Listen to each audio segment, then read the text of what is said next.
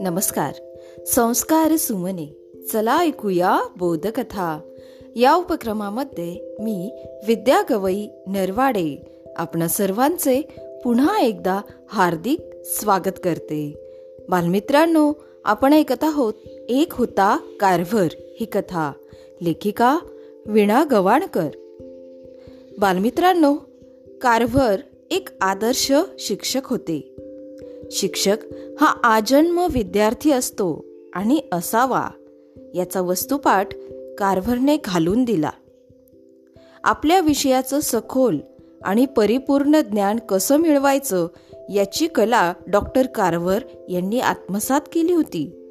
आपल्या विद्यार्थ्यांपर्यंत हे ज्ञान कसं पोहोचवायचं याचीही कला त्यांना अवगत होती. विद्यार्थ्यांची त्यांची वागणूक प्रेमपूर्वक होती. आपल्या गुणी विद्यार्थ्यांचं कौतुक ते भरभरून करीत. विद्यार्थ्यांच्या प्रेमापोटी ते विद्यार्थ्यांना चालता बोलता काही महत्त्वाच्या गोष्टी सांगत. ते म्हणायचे तुम्ही विज्ञान अभ्यासा. तेच तुम्हाला स्वतंत्र बनवेल. निसर्गाशी जवळीक साधा. निसर्गाची हाक ऐका. सृष्टी काहीतरी शिकवित असते. ते उघड्या डोळ्यांनी बघा. बालमित्रांनो डॉक्टर कार्वर यांच्याविषयी अधिक माहिती जाणून घेण्यासाठी आपण ऐकूया कथेचा पुढील भाग भाग क्रमांक पंचवीस. हेनरी फोर्ड आणि डॉक्टर कार्वर या दोन्ही महापुरुषांना त्यांच्या या उतारवयात जणू उत्साहाचं उधाण आलं होतं. वेळ काळाची पर्वा न करता कार्य चालू होतं. आपापल्या नवनव्या कल्पना राबवून ते पाहत होते.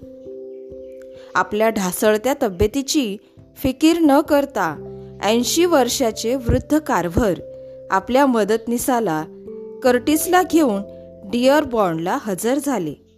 तेथे फोर्ड साहेबांनी आपल्या मित्रासाठी खास प्रयोगशाळा उभारली होती. त्या प्रयोगशाळेत टस्कगीतील गुरु शिष्य दाखल झाले. सांप्रती काय नवीन जन्म घेत आहे या उत्सुकतेने वृत्तपत्रकार बातमीदार डिअर प्रयोगशाळेभोवती घिरट्या घालत होते. एका सुतीनी त्या प्रयोगशाळेत डॉक्टर कारवर यांनी कृत्रिम रबर जन्माला घातले. जन्म शुभ नक्षत्रावरचा होता. स्वस्तात मुबलक रबर उपलब्ध होऊ लागल्याने अमेरिकन उद्योजकांना रबरासाठी दुसऱ्या देशांच्या तोंडाकडं पाहायचं कारणच उरलं नाही. एका उन्हाळ्यात फोर्ड मोटार कारखान्यात प्रशिक्षण देण्यात आले. दक्षिणी निग्रोंना स्थलांतर करून आता कुठे जाण्याची गरजच उरली नव्हती. आपल्या धनाचा प्रभाव फोर्ड साहेब जाणून होते. इथं तर काहीच नको पण या भूमिपुत्राचं कौतुक करावं अशी त्यांची इच्छा होती. डॉक्टर कारभरांना एक घर बांधून द्यायचे ठरविले.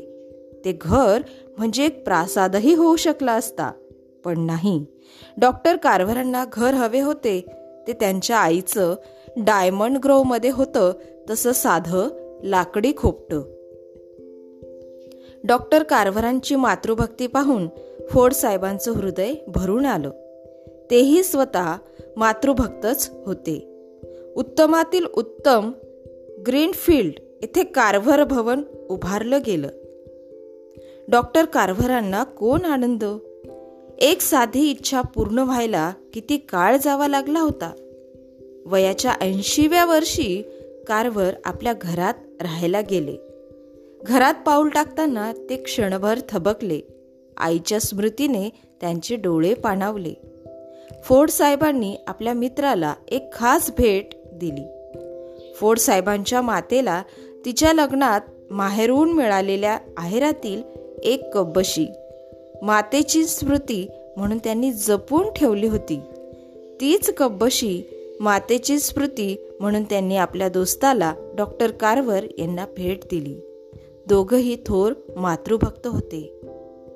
एकोणीसशे अडतीस साली एका सभेत डॉक्टर कारभारांचे व्याख्यान होते. एकाने डॉक्टर कारभारांची ओळख करून दिली. सॉक्रेटिसला आपण श्रेष्ठ तत्वज्ञानी समजतो. तो म्हणत असे की मला एवढंच माहीत आहे मला काहीच माहीत नाही. आज त्या कसोटीला उतरणारी एकच व्यक्ती या जगात आहे आणि ती म्हणजे डॉक्टर कारभर. त्यांनाही काहीच माहीत नाही. त्यांचे आई वडीलच काय पण त्यांची जन्मतारीखही त्यांना माहीत नाही. ज्ञानाच्या बाबतीत मात्र एवढंच म्हणतात की सर्वश्रेष्ठ सर्वशक्तिमान परमेश्वराकडून त्यांना ज्ञान प्राप्त होते. यावर कारवर मिश्किलपणे उद्गारले. आज माझी खूप निराशा झाली. सभेतून माझी ओळख करून दिली जाते तेव्हा पूर्वी माझ्याच मला ज्ञात नसलेल्या कितीतरी गोष्टी नव्याने समजतात. आज मला तसे काहीच समजले नाही. पण खरं म्हणजे आता त्यांना आपल्या व्यक्तिगत पूर्वा इतिहासाचे काहीच वैषम्य वाटत नव्हते. त्यांनी आपल्या समाजाला अनेक प्रकारच्या दास्यत्वातून आर्थिक शैक्षणिक काही अंशी सामाजिक मुक्त करण्यात यश मिळवलं होतं. बालमित्रांनो या ठिकाणी आपण थांबूया. उद्या पुन्हा भेटू कथेच्या पुढील भागामध्ये.